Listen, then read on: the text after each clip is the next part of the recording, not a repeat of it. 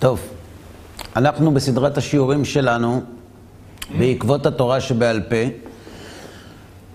אנחנו לומדים מתוך הספר מטה דן, המכונה כוזרי שני, לרבנו דוד ניטו עליו השלום. בשיעור הקודם עסקנו בשאלה שהציג הכוזרי לחבר בדבר ביטול נטילת לולב בשבת, מחשש לטלטול ברשות הרבים, וכן לביטול תקיעת שופר כשחל ראש השנה ביום השבת, מאותה סיבה. ועל כך שאל הכוזרי את החבר, מניין נטלו חז"ל את הסמכות לבטל מצוות מן התורה בשבת? ואי אפשר לומר שאנחנו נשענים על הפסוק לא תסור, כי הפסוק לא תסור עוסק בפירוש הספקות ובפשיטתם ולא בביטול המצוות. ועל כך השיב לו החבר בשיעורים הקודמים, שלמדנו זאת מן התורה, והוא הביא שתי דוגמאות למצבים שבהם פיקוח נפש דוחה את המצווה, כמו חולה ביום הכיפורים שאסור לו לצום, ומי שמתו שני אחיו מחמת המילה, שלא מלים אותו כיוון שזהו ספק פיקוח נפש. בסדר? או ודאי. ומה הקשר לשבת? אמר לו החבר שאנחנו יודעים שהוצאה מרשות לרשות היא מלאכה, וכשאדם עושה מלאכה בשבת הוא חייב מיתה, וכיוון שיש אנשים שלא יודעים את ההלכה, הם ייקחו ויטלטלו בשבת את השופר אל הרב, כדי, או את הלולב, כדי שילמדו אותם הרבנים איך נוטלים לולב ואיך תוקעים בשופר, ונמצא שהם מחללים את השבת, ויש בדבר פיקוח נפש. על כך שאל הכוזרי, וכי לא היו יכולים הרבנים ללמד אותם שאסור לטלטל בשבת? זה יותר פשוט. אז הוא השיב לו בדוגמה מן הגמרא על אותם קברנים שקברו ביום טוב ראשון את המת, ונידע אותם רב פפא ופסל אותם לעדות. ועל כך שאלו ורב אונה ברי דרבי יהושע הכשיר אותם. אמר לו רב פפא, והרי הם רשעים? ענה לו, הם חושבים שהם עושים מצווה. אומר לו, אבל אנחנו מנדים אותם, הם לא מבינים שהם עשו עבירה? הוא אומר לו, הם חושבים שהם עשו מצווה, ואנחנו מנדים אותם כדי שתהיה להם כפרה על כך שהם חיללו את יום טוב. שזה בעצם דבר והיפוכו, אבל זה מלמד על סוג של אנשים שלפעמים הקנאות שלהם לעשיית מצווה עוברת גם בעבירות. ולכן כיוון שהיו לא מעט אנשים כאלה בימי חז"ל, אז הם החליטו לבטל את תקיעת השופר בשבת. ברור עד כאן? אמר הכוזרי, וכי מפני השכלים והטיפשים נבטל מצוות שופר ולולב מישראל? למה? עונה לו החבר תשובה שבה עצרנו בפעם הקודמת, שהיא לא כל כך חלקה. לא היה אפשר באופן אחר. זאת אומרת, הוא מסכים שיש בעיה, אבל אין ברירה. זאת אומרת, ההכרח לא יגונה. כלומר, גם החבר מרגיש שיש כאן משהו שהוא בדיעבד. זאת אומרת, שהוא לא לכתחילה, שהוא מחוסר ברירה, לא היה פתרון טוב יותר. אמר הכוזרי, אופס, צריך שתיתן טעם לדבריך. אני שומע פה איזשהו צליל, אני רוצה שתסביר לי למה לא היה אפשר בעניין אחר. וכאן החבר מסביר. הטעם הוא, מפני שאין בכל העולם מי שיודע אימתי ראש השנה, אלא ירושלים ותחומה. באותם ימים, כיצד היו קובעים את החודש? את קידוש החודש, על פי עדים, וזה היה נעשה בסנהדרין שבירושלים. ולכן אין בכל העולם מי שיודע מתי ראש השנה אלא ירושלים ותחומה. כלומר, רק באזור של ירושלים. ואין מי שיודע מתי חג הסוכות אלא המקומות שהם קרובים מהלך 10 ימים לירושלים. נכון? למה דווקא 10 ימים לירושלים? כי יש תאר, אולי אז אפשר לראות. מה זה? יש תאר, לא? כי זה הזמן בין ראש השנה לסוכות, שזה זמן מהלך 10 ימים. אם אתם מורידים את הימים של ראש השנה ואת יום כיפור, זה הזמן.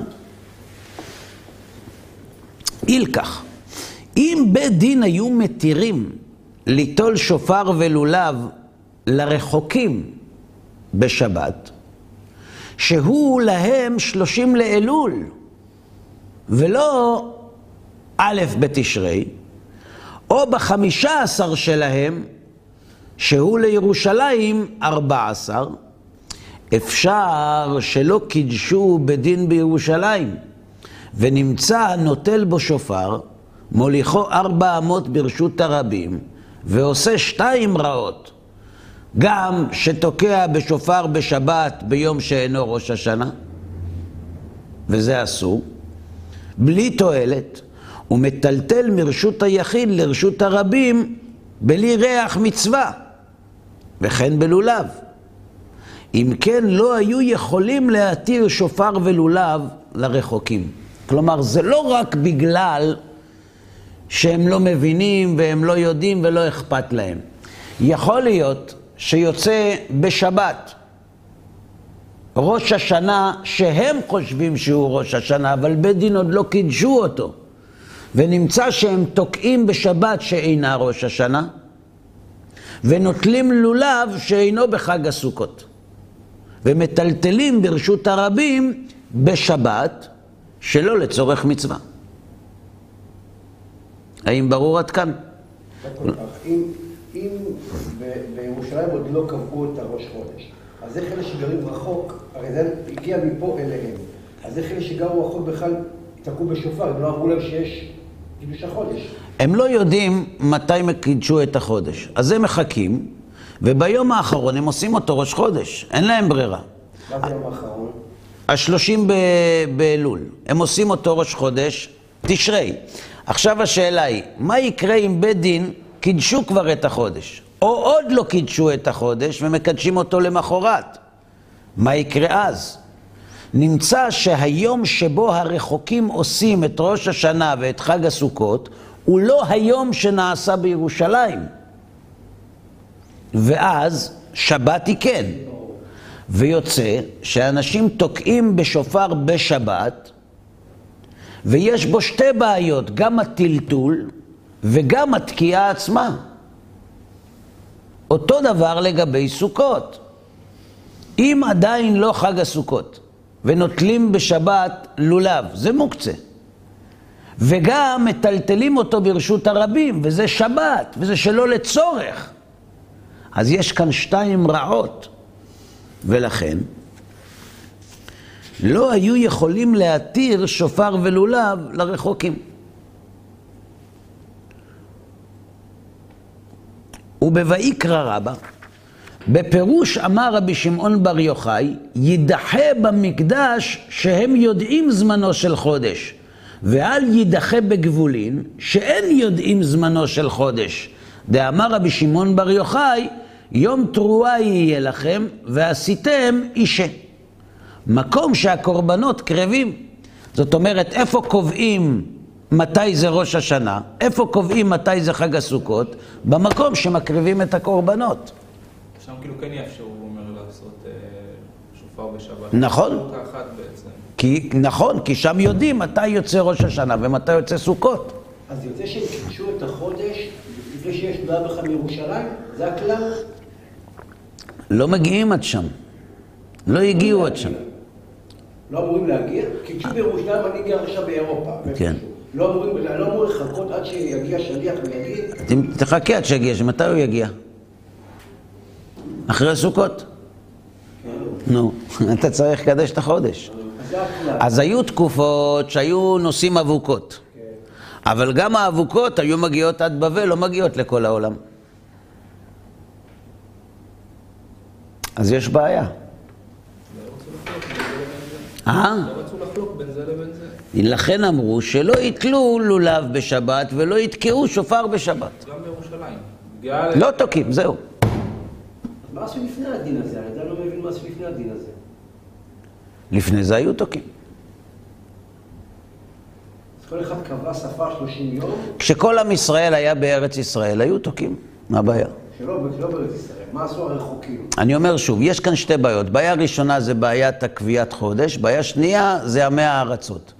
אז אם אתה אומר שתמיד היו המאה הארצות, יכול להיות שתקינו כבר בבדינו של יהושע שלא יתקעו בשופר. ואם זה רק מצד הגבולין, אז כשעם ישראל היה בארצו לא הייתה בעיה כזאת. כשהוא גלה בגלות בית ראשון נוצרה בעיה, ואז תקנו שלא יתקעו בשופר בשבת. אמר הכוזרי, הדין עמך. ואני רואה עומק חוכמת חז"ל בזה. כלומר,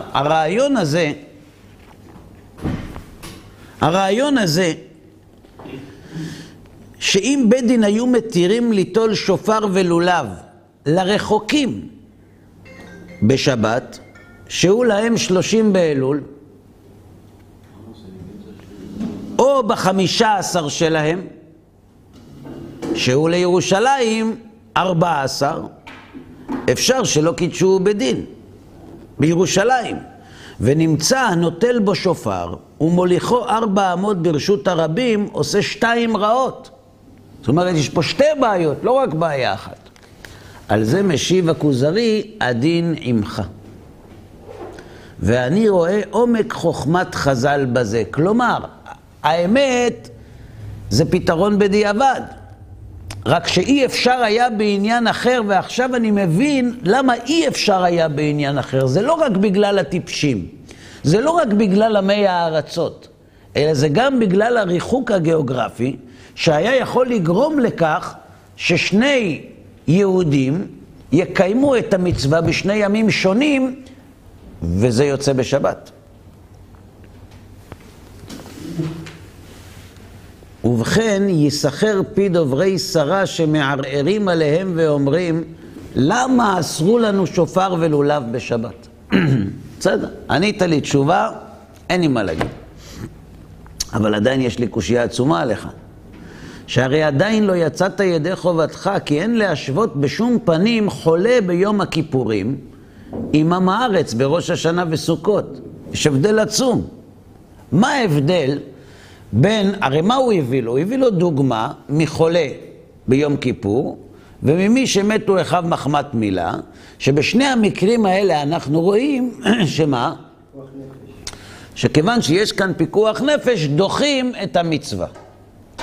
כך גם אמר החבר, בתקיעת שופר בראש השנה, יש פיקוח נפש של טלטול, ברשות הרבים. נכון? אומר לו, זה לא דומה. למה זה לא דומה? למה זה לא דומה? יש לזה קראת. גם זה? גם יש קראת על השופר? בטח, יש חילול שבת.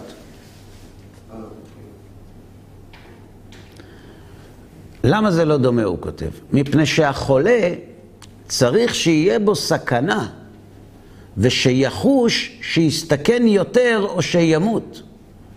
ובהי יתחזק ברעותה, שהרי הוא חולה בפועל, וקרוב לוודאי שיבוא לידי סכנה עצומה, מחמת הצום. כלומר, כשאומרים לחולה לא לצום ביום כיפור, זה לא דבר שלא בא לעולם, הוא חולה. ועל ידי שהוא יצום, הוא מביא עצמו לסכנת מוות. כלומר, הסיבה כבר קיימת עכשיו, הוא חולה עכשיו. זה לא משהו תיאורטי. לעומת זאת, בעם הארץ אינו כך. לפי שאפשר שיבוא לידי איסור סקילה, ואפשר שלא יבוא. זה לא בטוח שהוא יטלטל בשבת. זה לא מחויב המציאות. הוא יכול לא לטלטל. אבל יש לך אבל פה שתי רעותות, אז אולי זה בא לך תבוא כנגד אחד. עדיין הוא לא מדבר על זה. הוא מדבר על כך שאם אתה מנסה לנתח מבחינה משפטית את המצב, פה מדברים על דבר שעוד לא קרה, ופה מדברים על דבר קיים. חולה הוא חולה עכשיו. לכן אומרים לו, אל תצום, כיוון שהצום יסכן את החיים שלך שכבר בין כה וכה עכשיו הם בסכנה. לעומת זאת, כאשר עם הארץ רוצה ליטול לולב בשבת, זה לא מחויב המציאות שהוא יעבור על איסור מיתה.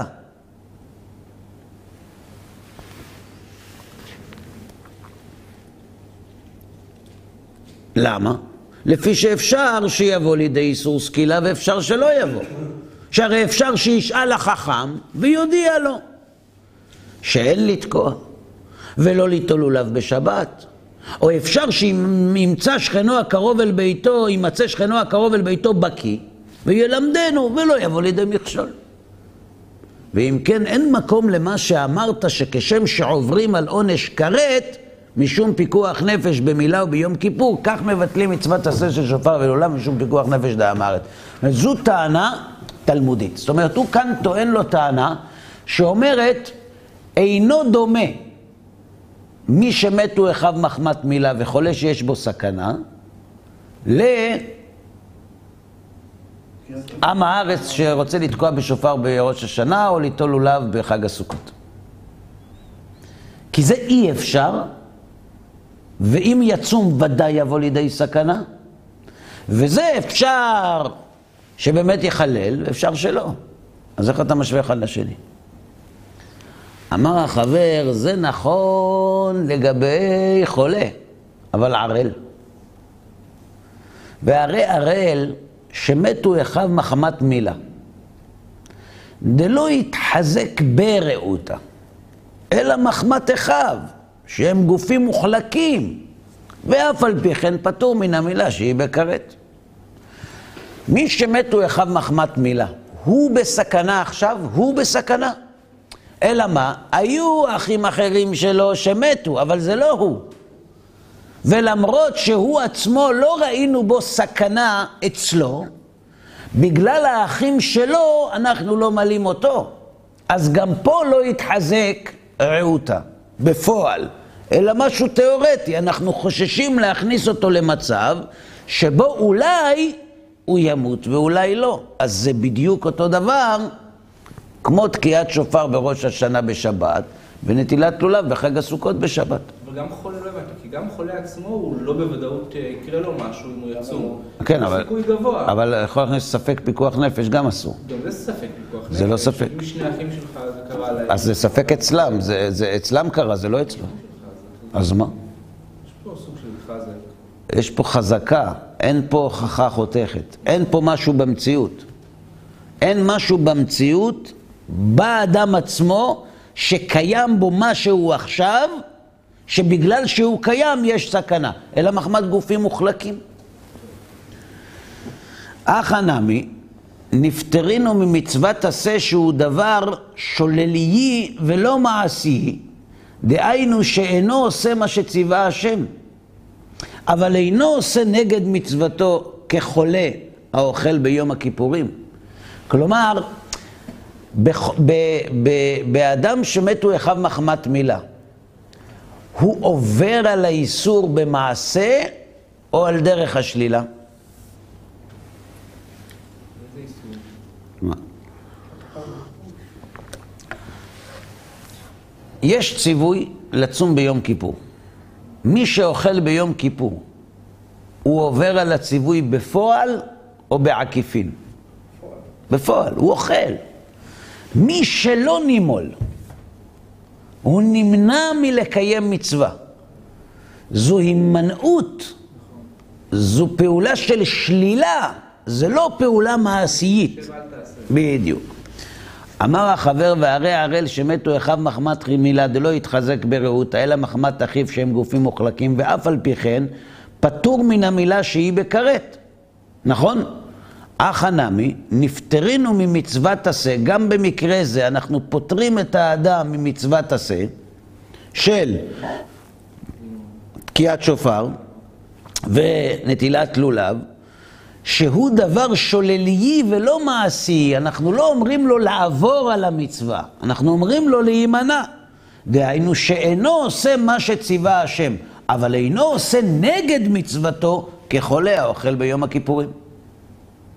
ברור או לא ברור? כלומר, הוא טוען שהדוגמה של חולה שיש, של ערל שלא נימול, דומה יותר לתקיעת שופר בשבת ולנטילת לולב בסוכות, כיוון שזו הימנעות מקיום מצווה ולא עבירה על הציווי, דהיינו אכילה ממש כמו חולה ביום כיפור. אמר הכוזרי, שפירקה אמרת דאיקה לדימויי לעם הארץ לערל שמתו אחיו מחמת מילה. נכון, באמת עם הארץ דומה יותר למי שמתו אחיו מחמת מילה מאשר לחולה ביום הכיפורים, אבל לעולם אימה לך. אמשיך ואומר לך, דליקה לדמיונו לחולה, אי אפשר לדמות אותו לחולה. למה? דהתה מתחזק רעותה בחולי, אך עמי התחזק רעותה בהוצאה מרשות לרשות. כשאדם לא אוכל, הנזק בא לידי ביטוי מיידית. זאת אומרת, הוא חולה והוא מסכן את החיים שלו. אבל בהוצאה מרשות לרשות זה לא ברור שזה יקרה. ועד רכוש ילד אוכתה. אבל הוא מדבר לא לפי החולה, הוא הולך לפי הערל. לכן הוא אמר שעדיף לדמות את זה לערל ולא לחולה, כי בחולה זה שונה בעוד דבר. זה לא רק מעבר מעשי על המצווה, אלא גם הרעות הקיימת פה בפועל. זה הוא חוזר לחולה בעצם. כאילו, הוא הביא לו דוגמה של אם הערל, אם זה דומה, אז צריכה לי בעיה בערל, מה זה עוזר שלו? כי החבר עדיין מתעקש לדמות את זה לחולה. למה? תכף נראה. אמר החבר, אפילו האחי, איקה לדמוין הוא לחולה. למרות ההבדלים אפשר לדמות לחולה. דמה להתחזק רעותה בגוף, מה להתחזק רעותה בשכל, מה לסכנה הבאה מחמת חסרון הבריאות, ומה לסכנה הבאה מחמת חסרון הדעת, כיוון שזו וזו מביאים לידי מיתה. ועוד, מה לנו להתגולל ולהתנפל ולהקשות על חז"ל, למה תקנו כך ולא תקנו כך? והלא לא יקשה כך, אלא טיפש בשחל, שהרי עוללות ושכלות הוא שהאחרונים יוכיחו לראשונים על מה שתקנו בימיהם לבני דורם הנודעים להם ואינם נודעים לנו. מה הוא אומר לו כאן? בהתחלה הוא אומר, מי שמתו אחיו מחמת מילה, לא יתחזק ברעותה, בעצמו, אלא רק מחמת אחיו שהם גופים מוחלקים, נכון? אף על פי כן, למרות שהרעותה לא התחזקה בו, אלא באחרים, פטור מן המילה שהיא בקרת. גם במקרה זה, של נטילת לולב, בחג הסוכות שחל בשבת, ותקיעת שופר בראש השנה שחל בשבת, נפטרינו ממצוות עשה, שהוא דבר של שלילה ולא של מעשה, נכון? כמו בערל. דהיינו שאינו עושה מה שציווה השם, אבל אינו עושה כנגד מצוותו כחולה האוכל ביום הכיפורים. לאכול ביום כיפור זה ללכת נגד הציווי ממש, במעשה. אמר הכוזרי, נכון, באמת אפשר לדמות את זה יותר לעם הארץ, את עם הארץ אפשר לדמות יותר למי שמתו אחיו מחמת מילה. אבל לעולם אומר לך שאי אפשר לדמות את זה לחולה. למה? כי שם יש רעותה בחולי עצמו, מה שאין כן במי שמתו אחיו מחמת מילה, או בתקיעת שופר בשבת, או בנטילת לולב בשבת, שזה לא דבר ודאי. לא רואים את הסכנה. על זה אומר לו החבר, זה בכלל לא משנה. מה לי התחזק רעותה בגוף, מה לי התחזק רעותה בשכל. כאשר מתו אחיו מחמת מילה, התחזק רעותה בגוף? לא. למה? זה לא בגוף שלו, זה של האחים שלו. אז איפה התחזק רעותה? בשכל. כלומר, בשכל אנחנו מבינים שיש כאן סכנה. לא רואים את הסכנה. היא לא מופיעה פה, הוא לא חולה. אבל אנחנו מבינים בדעת שלנו שיש כאן סכנה. נכון? כלומר, החזקה היא מבוססת על הדעת, לא על משהו מוחשי. בסדר? אומר לו החבר, מה להתחזק ראותה בגוף, מה להתחזק ראותה בשכל. אין הבדל. לכן, מה לי סכנה הבאה מחסרון הבריאות, ומה לי סכנה הבאה מחסרון הדעת. מה ההבדל בין סכנה שמופיעה בגלל בעיה בריאותית, או סכנה שמגיעה בגלל בעיה שכלית? זו סכנה.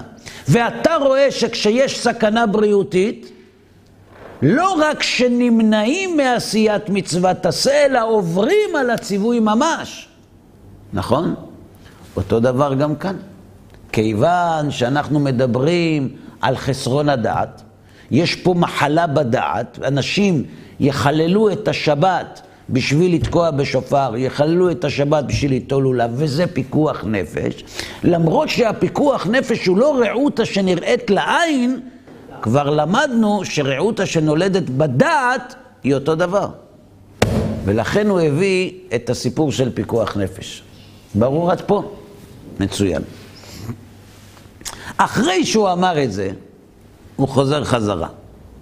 והוא עולה להתקפה ממקום אחר לגמרי. הוא אומר, חוץ מזה, עזוב אותך, עזוב הכל. חכמים גזרו? גזרו או לא גזרו? גזרו. מה לנו להתגולל ולהתנפל ולהקשות על חז"ל? למה תקנו כך ולא תקנו כך? אתה שואל, למה הם תקנו תקנה שלא יתקעו בשופר? למה? והלא לא יקשה כך אלא טיפש ושחל, שהרי הוללות ושכלות הוא שהאחרונים יוכיחו לראשונים על מה שתקנו בימיהם לבני דורם הנודעים להם ואינם נודעים לנו. דהיינו, בא בן אדם שלמד קצת קיצור שולחן ערוך, גם בלי ניקוד. גם בלי ניקוד הוא יודע לקרוא. והוא בא לגדול הדור ומאיר לו בעניין הלכתי כלשהו, למה אתה החלטת ככה?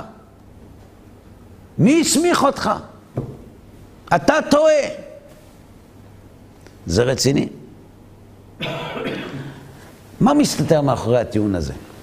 הרי לכאורה יכול בהחלט להיות שההלכה שיש בידי האדם הפשוט לא ידועה לאדם הגדול. אפשר לקבל מסכת עדויות? משנה. מה עם רבי נתן רש"י? מה יש להם? הרעיון שבמצב שיש תקנות שכאילו לא רלוונטי היום, נגיד את רש"י בכל דברים לא. אז עוד יותר קשה. אז אתה רואה שכן אפשר לחלוק. אז למה זה מפריע לו שם? כן. תכף רק נחזק את השאלה. הרב, היום יש תקנות. משנה. אתה לא מבטל אותה, אתה לא יכול לבטל אותה, אבל אתה יודע שלא התקניות כאילו. נגיע גם לזה. אתם שואלים שאלות יפות, אבל זה לא קשור לנושא שלנו. הוא טוען שהאחרונים לא יכולים לשאול שאלות על הראשונים. נכון? שזה חוצפה. למה? כי מה הם יודעים? יבוא בן אדם פשוט, יגיד לרב והרע, מה הוא יודע? הרב יודע את מה שהוא יודע, נכון? אז בואו תראו מה כתוב כאן, במשנה.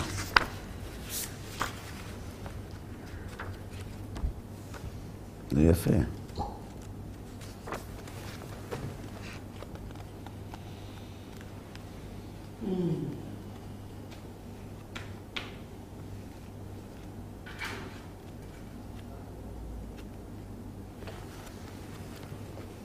מי אמר לך שיש פה עדויות?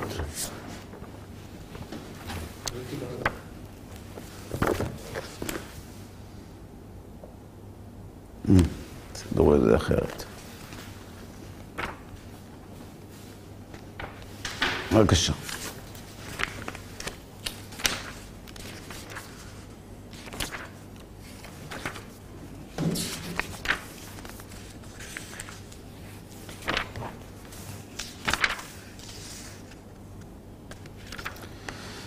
כתוב במשנה במסכת עדיות פרק א', משנה ג'. הלל אומר, מלוהין מים שאובים פוסלים את המקווה. כלומר, 3 לוגים של מים שאובים, 12 לוגים, פוסלים את המקווה. כלומר, אם הם נפלו לפני שהושלם 40 סאה, פוסלים את המקווה. אלא שהאדם חייב לומר בלשון רבו. למה הוא אומר הין? כי ככה הוא למד מהרב שלו. ושמעי אומר 9 קבים. וחכמים אומרים לא כדברי זה ולא כדברי זה. זאת אומרת, יש כאן מחלוקת, שמעי, הלל וחכמים. הלל אומר מלוהין מים שאובים. שמעי אומר 9 קבים. וחכמים אומרים לא כדברי זה ולא כדברי זה. בסדר? עד פה טוב? אלא, תקשיבו טוב, עד שבאו 2 גרדיים משער האשפות שבירושלים, והעידו משום שמעיה ואבטליון, 3 לוגים מים שאובים פוסלים את המקווה. פתאום מגיעים לבית המדרש 2 הורגים, הורגים בדים. ואומרים, אנחנו רוצים להגיד לכם משהו. יושבים שם כל הרבנים, הלל, שמאי, חכמים, לא צחוק שם. ואומרים, אנחנו עובדים בשער האשפות. שם יש לנו את הבסטה. ואנחנו הורגים שטיחים ומוכרים בזול. ואנחנו זוכרים ששמענו ששמעיה ואבטליון אמרו 3 לוגים מים שאובים פוסלים את המקווה. עומדים 3 רופאים. זה אומר כך, זה אומר כך, זה אומר כך. פתאום בא מנקה, אומר, אני לכם, אני זוכר שהיה פה הפרופסור סונדק, הוא אמר ככה. מישהו ייקח אותו בחשבון? כן. וקיימו חכמים את דבריהם.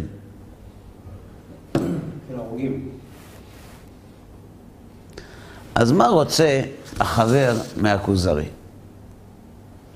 מה לנו להתגולל ולהתנפל ולהקשות על חז"ל, למה תקנו כך ולא תקנו כך? מה אתה שואל עליהם? מי אתה בכלל? והלא לא יקשה כך אלא טיפש ושחל, שהרי הוללות ושכלות הוא שהאחרונים יוכיחו לראשונים על מה שתקנו בימיהם לבני דורם הנודעים להם ואינם נודעים לנו. מה הוא רוצה? הרי הנה יש כאן 2 גרדים שבאים לבית המדרש, זורקים הלכה לאוויר שלא הייתה מקובלת אצל אף אחד מהם. לא אצל הלל שאמר 12 לוג, לא אצל שמאי שאמר 9 קבין ולא אצל חכמים.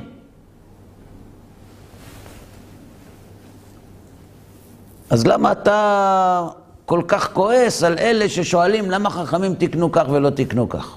משתי סיבות. א', למה מתקנים תקנה? לרווחת הציבור. לרווחת הציבור. ומה לא היה טוב עד שתקנו את התקנה?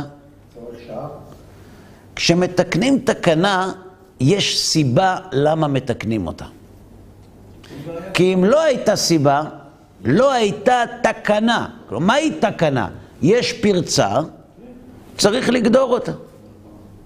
כלומר, יש לקונה בחוק. אם החוק היה מושלם, לא היה צריך לתקן תקנה. בהרבה מקרים מתקנים תקנה מפני מצב שהיה נהוג בזמן שתקנו את התקנה. עכשיו, אתה לא חי בזמן הזה. ואתה שואל את עצמך, למה תקנו את התקנה הזאת? אתה לא מבין שיש סיבה? אולי אתה לא מודע לסיבה? אולי כדאי שתבדוק אותה? וזה בדיוק מה שהסביר החבר לכוזרי. הוא הסביר לו שבימי חז"ל היו לא מעט אנשים שמצד אחד היו קנאים מאוד לכבוד השם, אבל מצד שני זלזלו בפרטים. מצד אחד היו מסוגלים מחמת קדושת המת לחלל יום טוב כדי לקבור אותו. מחוסר ידיעה. לא מחוסר ידיעה, הם ידעו שזה אסור. אבל הם אמרו שיותר חשוב, יותר, השם רוצה שיקברו את המת. אלא מה? ינדו אותך, בסדר, יהיה לנו כפרה. כן. אתה מכיר את המשפט הזה? השם יסלח לי? זה בערך אותו דבר. שמע, לא הייתה לי ברירה, אבל השם יסלח לי. כן, השם יסלח לי. ומכיוון שהמצב הזה היה פרוץ מאוד, והסכנה של חילול החג והשבת היו גדולים, לכן גזרו. נקודה נוספת. כל מי שנפגש בזהירות הרבה שנזהרו חכמי ישראל בקיום המצוות, לפרטי פרטים, כמו שהבאנו דוגמה מרבי יהושע שהיה נוטל את ידיו, מביא מים לרבי עקיבא שהיה בבית האסורים. אומר לו רבי עקיבא, זה מה שהבאת? איפה כל המים? אמר, שפכו לי אותם. אז הוא נטל ידיים ולא שתה. אמר לו רבי יהושע, מה אתה נטל ידיים? זה פיקוח נפש. אמר, כדאי שימות מיתת עצמו ולא יעבור על דברי חבריו. כלומר, מאוד מאוד דקדק בגזרות של החברים שלו. אז אני שואל אתכם שאלה. אדם שמדקדק כל כך, לא בגזרות שלו, אלא בגזרות של חברים שלו. כלומר, זה גם לא דעתו, וזה גם לא מן התורה. והוא מדקדק בהם כל כך עד פיקוח נפש. איך יכול אדם כזה לבוא להגיד לעם ישראל, אל תתלו לולב? זה לא דבר פשוט בכלל. זה נגד כל ההידור וההקפדה במצוות. לפעמים היו תלמידי חכמים גדולים, פוסקי הלכה גדולים, שהיה להם כוח היתר. כלומר, כשהיו שואלים אותם שאלה בהלכה, הם היו מתירים, מחפשים את הצדדים ליתר. יש כאלה שהיו מחמירים. אז מסתכלים על מי שהוא מתיר כאחד מקל כזה. כלומר, הוא לא ירא שמיים חס ושלום, כן? הוא לא ירא שמיים כמו המחמירים. הוא מקל. מה אתה מקל? אסור להקל. בדיוק. כדי להקל, תלוי מי מקל. אם המקל מקל, זה באמת לא רציני. אבל אם אדם שיש לו יראת שמיים, והוא נזהר כל כך במצוות, ומדקדק כל כך במצוות, בעצמו, מדקדק מאוד, נזהר בפרטי פרטים, והוא מתיר. אני לא יודע אם הראיתי לכם פעם, יש לי מכתב, צילום של מכתב, שהרב עובדיה יוסף שלח למישהו שהביא לו קונטרסים של ספר שהוא כתב כדי שייתן לו הסכמה. אז הוא כותב לו מכתב עם הבלנק של הרבנות הראשית, ככה וזה, והוא כותב לו, לכבוד הרב החשוב, בזמנו שלחת לי קונטרסים שאני אעבור עליהם, והם היו בתוך שקית ניילון, נעה. זאת אומרת, זה לא שקית סתם, שקית יפה, והשקית אצלי. אז לכן אני רוצה או שתגיד לי אם אתה צריך את השקית אני אשלח לך אותה, ואם לא תכתוב לי מכתב שאתה מקנה לי את זה בקניין גמור, שלא יהיה גזל אצלי.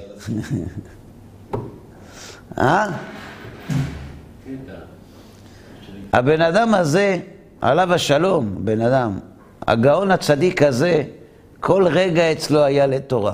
זאת אומרת, הוא יושב לכתוב מכתב למישהו, רק הבלנק, רק הבול עלה יותר מהשקית, שלא נדבר על המכתב בחזרה. זאת אומרת, היה מדקדק מאוד, נכון? מאוד מקפיד. ואז באים לשאול אותו בענייני העגונות, או בעניינים אחרים, מותר. שהוא עושה ככה עם היד מותר. מאיפה המותר הזה בא? חס ושלום, מקלות דעת? זה בא מעיון מעמיק. שהגיע הרב להחלטה שלמרות כל הזהירות שצריך לנהוג, מותר. לא מותר ככה. אסור, ואסור, ואסור, ומותר. ולמרות הכל מותר. כלומר, כשחכמים באו ותקנו לא ליטול לולב בשבת, או לא לתקוע בשופר בשבת, מה הם היו? אוהדי כדורגל הם היו. הם היו גדולי ישראל. הם היו כאלו המקפידים על קלה כבחמורה. ואם הם נתנו פסיקה כזאת גורפת, אתה לא חושב שהייתה סיבה? סתם? והלא לא יקשכח אלא טיפש ושחל, שהרי הוללות ושכלות הוא שהאחרונים יוכיחו לראשונים על מה שתקנו בימיהם, לבני דורם, הנודעים להם ולא נודעים לנו. אמר הכוזרי, עודך ביושר לבב, שחרפה היא לאחרונים לערער על הראשונים במה שמצאו ראוי לתקן להנהגת בני דורם. אתה צודק, אבל כאן הוא מגיע אל השאלה שלך. אבל לא תכחד ממני? אני מסכים איתך. מי שהוא אדם רציני ויודע מי הם הנפשות הפועלות, לא מקשה קושיות על תקנות שחז"ל תקנו. כנראה התקנות היו נצרכות לדורם. אני לא יודע למה. כנראה זה היה נצרך. אבל לא תכחד ממני שבהשתנות מצב העם צריך שתשתנה ההנהגה. נגיד, מה יקרה אם כולם יחזרו להיות תלמידי חכמים? ולא יהיה עוד חשש של טלטול השופר או הלולב 400 ברשות הרבים בשבת. בנידון כזה ודאי שתקנות הראשונים לא יאותו לאחרונים. אתה לא מסכים. אמר החבר, בצדק כל אמרי פיך. אתה צודק. נכון? זאת אומרת, זה נכון שיש סיבה, תקנו תקנות לבני דורם, אבל אם ישתנה המצב, כבר אין מקום לתקנה. אמר הכוזרי, אם כן, כשלא היו בקיאים בקיבוע דיירחה, נכון וישר שבני חוץ לארץ יעשו שני ימים מספק. אבל אשתא דבקיאינן בקיבוע דיירחה, מה יקא לממא? אז אם אתה מסכים איתי, אז למה עושים יום טוב שני של גלויות בחוץ לארץ? הרי למה תקנו את זה? כולנו יודעים. תקנו את זה כיוון שלא היו יודעים מתי יום טוב. ולכן תקנו שני ימים. אבל היום אנחנו לא קובעים את החודש על פי העדים. יש לנו לוח. אז למה צריך יום טוב שני של גלויות? שלא ישכח, אם שוב פעם תהיה בעיה. שלא ישכח? תרשום בספר. תגיד לי, עבודת כהן גדול ביום הכיפורים, תשכח או לא תשכח? עושים נטילת ידיים שלא לשכח. נטילת ידיים זה עבודת כהן גדול ביום הכיפורים? ביום הכיפורים לא. לא. אז מה עושים כדי שלא תשכח עבודת כהן גדול ביום הכיפורים? כותבים בגמרא, אומרים את הנוסח של סדר העבודה ביום הכיפורים, וככה זוכרים. מה צריך יותר מזה? כל דורי דורות, יהודים בכל העולם יעשו יום טוב שני של גלויות שכולנו יודעים שכבר לא צריך אותו. זה סיבה נוספת, לא יודעים. לפעמים אתה לא יודע את כל הסיבות לתקנה. אז אתה אומר, אתה לא יודע את הסיבות, אבל אם היינו יודעים אותם?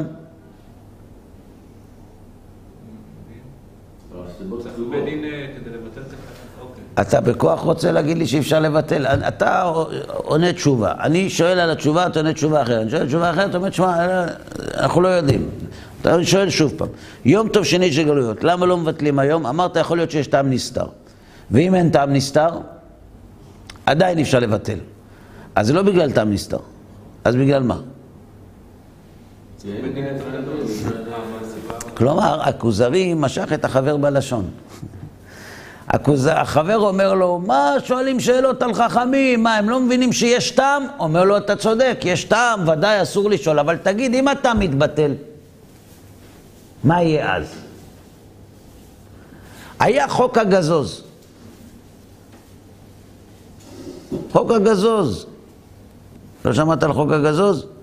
היה חוק שהגזוז היה צריך לשטוף את הכוסות כל רבע שעה. חוק. מסיבות היגייניות בקיוסקים, מה שקוראים היום פיצוציות, כן?